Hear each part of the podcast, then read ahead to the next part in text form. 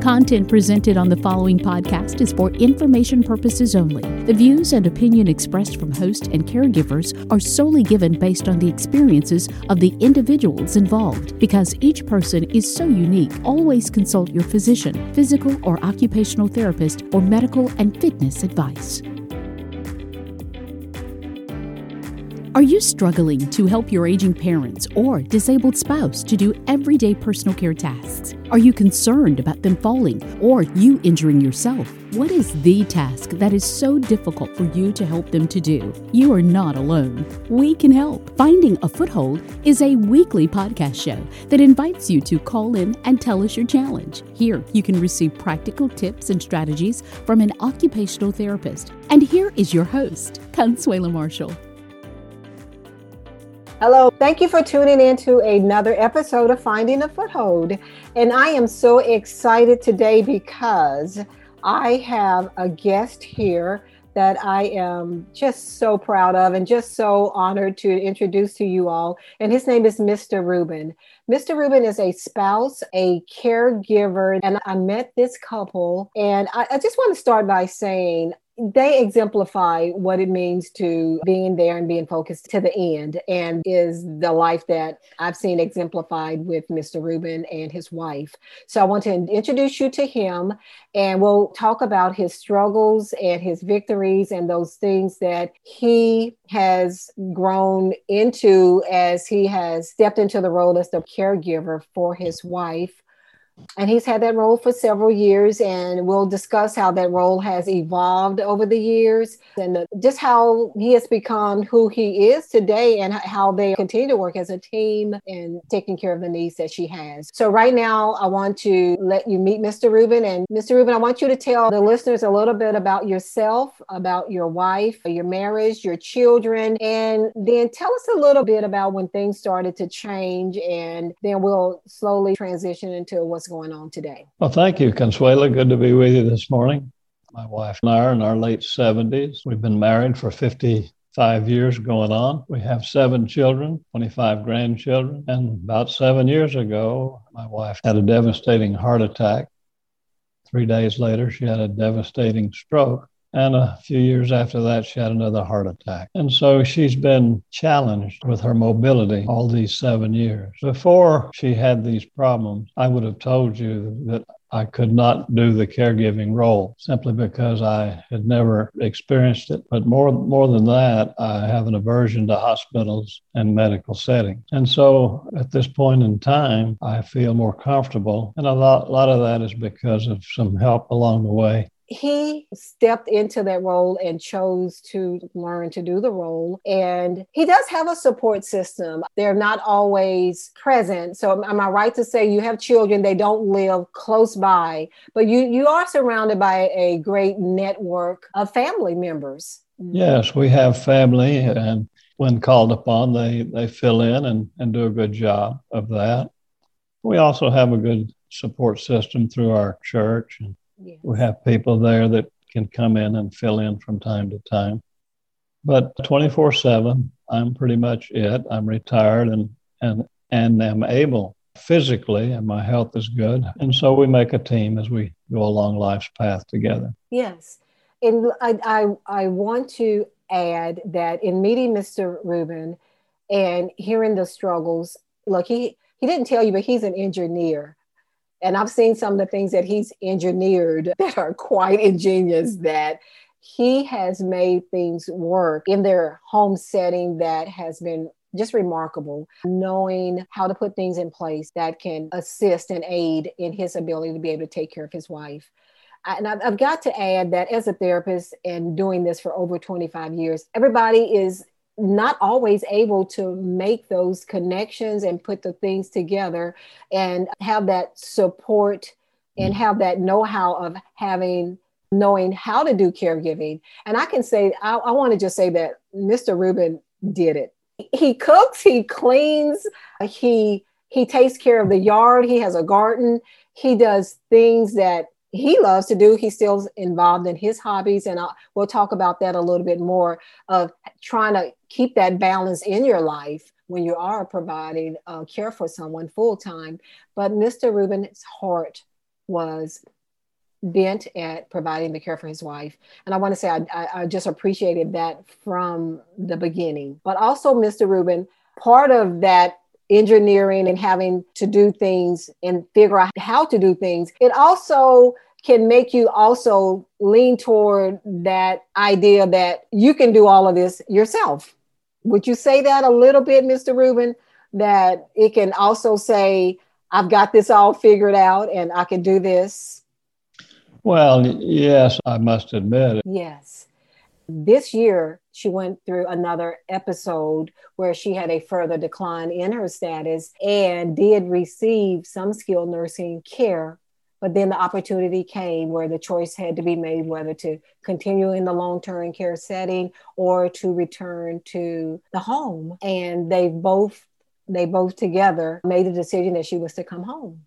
I gave her a choice of staying in nursing care at the nursing home or to come and be in our home. She chose to come home. And I must say, I'm grateful for that. And in the coming home this year is where I got the chance to be involved in that transition back into the home setting. So, Mr. Rubin, today with your wife, can you see some of the progress and some of the things? Can you look back and see some of the changes that working together, you and I were able to come up with and discuss that did result in you being able to be better care for your wife in the home setting? Oh, of course. Yes, you've been a great assistance uh, in helping me understand some things. Keep in mind that in the beginning, my wife had some strength, and so transfers were not terribly difficult because she was able to assist a little mm-hmm. bit, but she has lost her strength to the point that she can't assist me at all. And so I was struggling. Uh, I'd even gone to the point of acquiring a lift. It did not work out very well. But Consuela observed my struggles in making the transfers. And she taught me how to do that without hurting my back or causing injury to myself. And so, even though my wife is unable to assist at all, I'm able to do the transfers now in a much more efficient and meaningful way. And so, that's been one of the uh, major items of uh, learning from Consuela, among other things. Yes. You know, and, and you know, and, and, from my standpoint, Mr. Rubin was doing so many things correctly. He had a, a very good understanding uh, about what it took to provide the care. He knew what needed to be done. What I did was just to come in and just fine tune some of those things uh, that he was doing by providing some suggestions on the bed.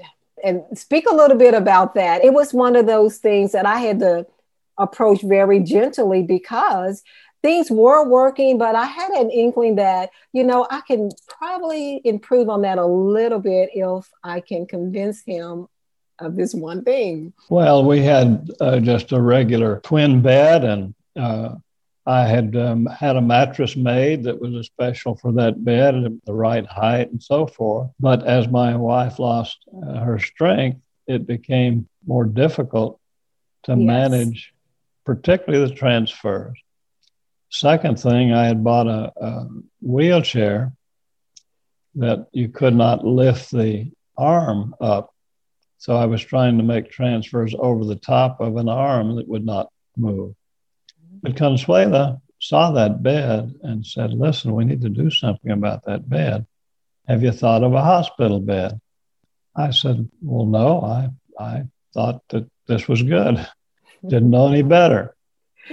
And so to have my wife sit up in the bed, I was having to lift her, straining my back, mm-hmm. putting a cushion under her. And that was not very comfortable. And so when she when Consuela suggested the hospital bed, I said, well, maybe we should try that. So we got one in, and lo and behold, it was automated. And to have my wife come to a sitting position, mm-hmm. lo and mm-hmm. behold, just press the button.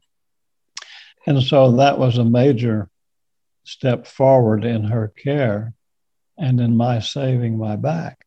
Yes, yes.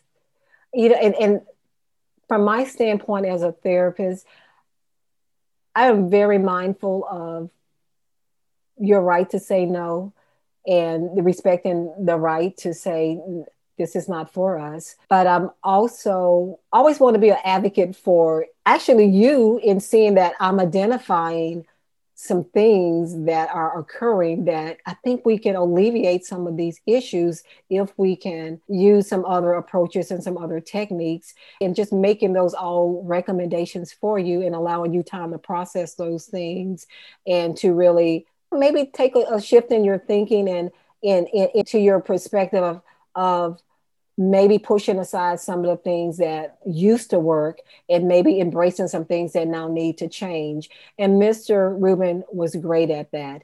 And he made a good point just now in saying that where that bed was once the correct choice, it was no longer working because her status had changed. And as caregivers, that's one of the things that I, I, I want to continue to, to stress that as things change, shifts in how you approach those things have to also change. It doesn't mean that you're now a failure. It's just that they're just no longer working and you just have to come up with another plan. The things that we were able to accomplish was to continue to develop your environment that allowed for being able to do those things from the bedside level in a way that it just minimized the stress on you, the caregiver, Mr. Rubin. I'd like to make a, a comment. Number one, uh, my wife has had through the years many therapists come into our home. And most of the time, the attention was focused solely on her needs. Consuela was a breath of fresh air because for the first time, she came and worked with me as a caregiver. And so that improved my wife's situation and my situation because I was able to give better care to my wife. And on top of that, I was able to preserve my health and strength without hurting myself. And I would like to mention, of course, everyone knows that we've been through this COVID crisis for the last year and a half or so. And so, one of the things I uh, learned uh, through that process was I needed to get my wife out of the home from time to time uh, so that she could experience fresh air, mm-hmm. sunshine, mm-hmm. seeing the neighbors go about their business. And so I made it a practice. And I think Consuela kind of prompted this to get her up out of that bed to take her outside to get fresh air and some sunshine. And I believe that really helped us get through this COVID situation to the point that we were able to without having uh, major problems in our relationship and in our home. Yes. And as a therapist, I'm always advocating movement and being able to do tasks that are safe and reasonable. So once we were able to develop that plan and that strategy for easily getting her in and out of bed. And he became a whiz at it. And then the, to add to that, it was that social component. Now, yes, she can easily get in and out of the bed. Let's just look at the other aspects of socialization for her. And while we're on that topic, that whole caregiving role, it consumes so much of our life, Mr. Rubin, and you, you can attest to that. You're you're there with her 24 hours a day, but you also make time for your interests. He's got plenty of hobbies, and I know gardening was one of those hobbies. And how important do you feel is it for you to take care of yourself while you're taking care of your wife? Oh, I think that's critical. Uh, that's a that's a part of the longevity, not of the person you're giving care to, but of your own longevity and being able to survive from day to day and have your uh, wits about you and continuing mm-hmm. along life's path. So I'll just give you one example quickly. Uh, I have a sister whose birthday is the first day of August. My birthday is the second day of August. My sisters uh, and I wanted to get together for a little birthday event. So I, even though early on I was very reluctant to seek help from my family, I've gotten more comfortable with that. And I called my son, and he was able to come over and be with his mother, my wife, for a period of several hours while we were celebrating our birthdays at a, a restaurant nearby. Hmm. And so the idea that he was yes. really grateful to be able to be with his mom mm-hmm. And the fact that I was comfortable in asking, I think it's made a better relationship for my son and me and my wife. I think it's worked out very well. Wonderful to hear that. That's great. Well, Mr. Rubin, you're the number one up there on my list of caregivers. You're doing what's in your heart. And that's where it starts with having a desire to do it. But it has to go beyond just having a heart to do it. It's then learning how to do it.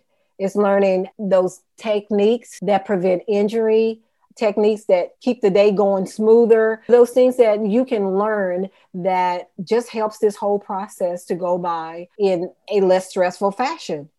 You've done that and you've been able to make changes and adaptations. Many things that worked in the past, when they don't work, we just have to put them aside.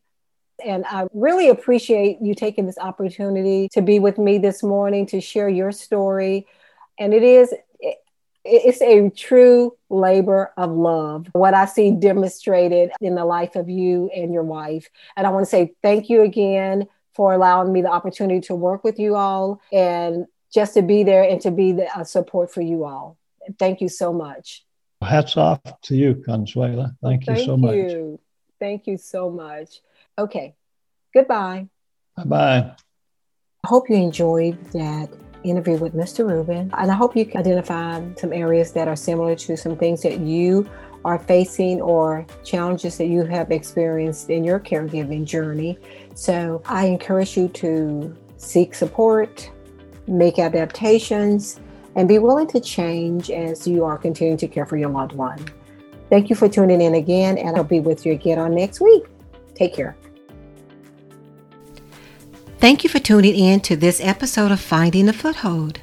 I am so glad that you tuned in today, and I invite you to subscribe to our podcast. And also, I would like for you to leave a review of this podcast so that others can find our podcast and also join in this wonderful caregiving community. And if you have a question that you'd like to ask, I invite you to visit our website at findingafoothold.com and using the call in button and leaving your question. And I also invite you to take advantage of our free 15 minute consult session where we get to discuss in more detail your caregiving challenge. You can find this podcast on all of the major podcast streaming sites. I invite you to follow us on Instagram, and I thank you for tuning in this week. Have a good week.